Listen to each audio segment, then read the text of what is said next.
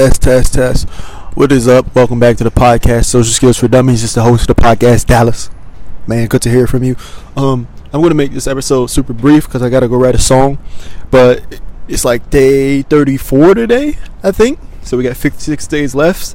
You know, be able to get the seven habits that'll make you bring you to your natural extroversion at the end of the 60 days. So on day 90, uh, at www.socialskillsfordummies.com slash seven habits. Um, until then, if you want you know, a coaching session to teach you the habits that you need to step into your natural extroversion so you don't have to do all the stupid stuff that you hear on the internet, like become a high value man and make 100K and all this crazy stuff. If you just want to learn, like, literally, like the one or two things that you need to do, it's not doing things, it's not learning things, it's taking things away to do less so you can step into your natural extroversion.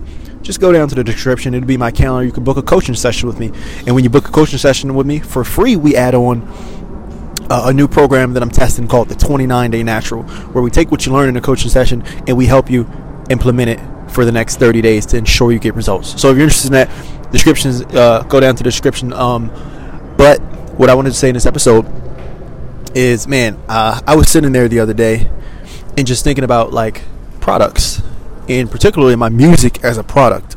Um, and what I was thinking, like, you know, like, uh,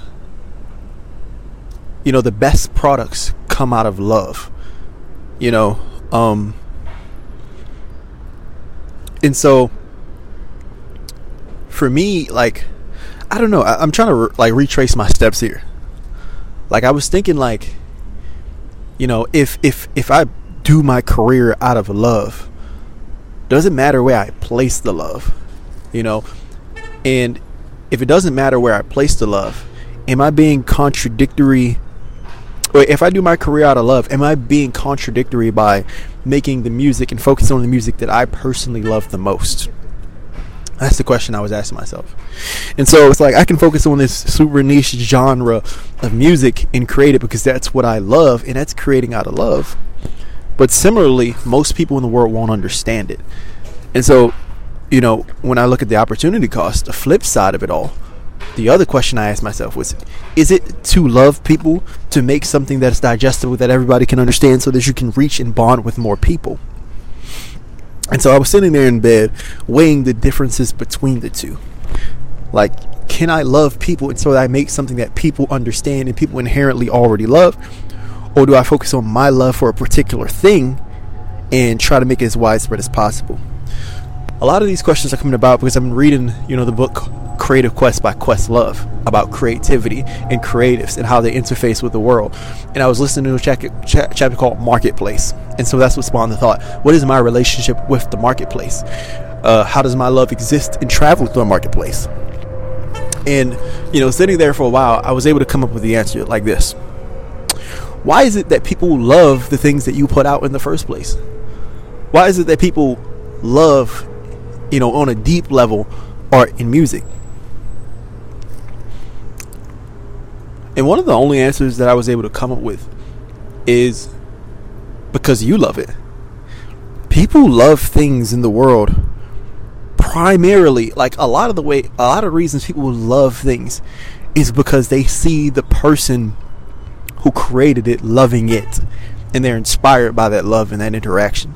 Like when you see somebody like who's a great like Frank Ocean, when you see him sing and tell his stories, like it's the passion, it's the chills that he puts into each like uh into each you know like when he's really singing it when he's really like like belting or when he's really singing like each note like the love he puts into each note. Like you can feel it traveling through his body. He's experiencing the story. He's experiencing the words. He's experiencing the sound. And we just go crazy because of that. When you see somebody like playing guitar, like, or you go to a concert. Like, I love Dominic Fike. I've been to Dominic Fike concerts. It's the fact that he's like, he closing his eyes, he leaning, he carrying on, like, like somebody like Elvis when they play like Unchained Melody. It's like, you know, you can see him struggle and shake with the love of what he's doing. It's because he loves it. He loves it that we love it so much. And somebody can make a cover and they can sing it the same way it won't hit the same because they don't love it. And that was kind of my answer. You know, it's impossible to make something that is widely loved and for me to generate a career off that because I love people because people won't even love that unless I love it first. And so the only way, in order to make a mainstream impact, in my opinion, now this is obviously not, you know, a rule, but just the way I look at it. The only way to make it as an artist, really, unless you have a machine and billions of dollars behind you, is to really love what you do in the first place. That's what's attractive. That's the attractive quality about it in the first place. And this relates to social skills because it just made me like realize like it all kind of comes full circle. You know, should I put out, you know, how you doing, a personality that is extremely digestible that everybody loves? Should I create this character? Should I create this persona? Or should I really just truly be myself? And that answer comes down to the fact like, okay, you're most attractive, you're most digestible, your most mainstream personality is just like the music. It's a personality that is you, and you're just truly loving that. You're not insecure about it. You're not half-assing it. You're not unsure or uncertain in yourself. You're being yourself, and you truly love that. It's a complete alignment. It's just like the music. These are the songs that I want to play, but I really love these songs. And somehow the world just kind of follows your lead because they see that you really care about it. So you're the product in your life. You know, and as the soul behind is observing the body and this personality you're the business you know the business has to truly love this product you the governor in your brain has to truly find a way to love this product and from there to blow up so that's really all i have to say this episode uh, like i said i'm keeping this one brief i gotta go write a song i appreciate you so much for listening like i said if you want to do coaching you know just go down to the description and click on my calendar is the cheapest it ever would be. to probably go up to ten thousand or something like that one of these days. Uh, but you, you can get a coaching session and four weeks of training for free. So if that's something you're interested in, um, go down in, the description. When you take a coach session, we'll give you the 29 day natural.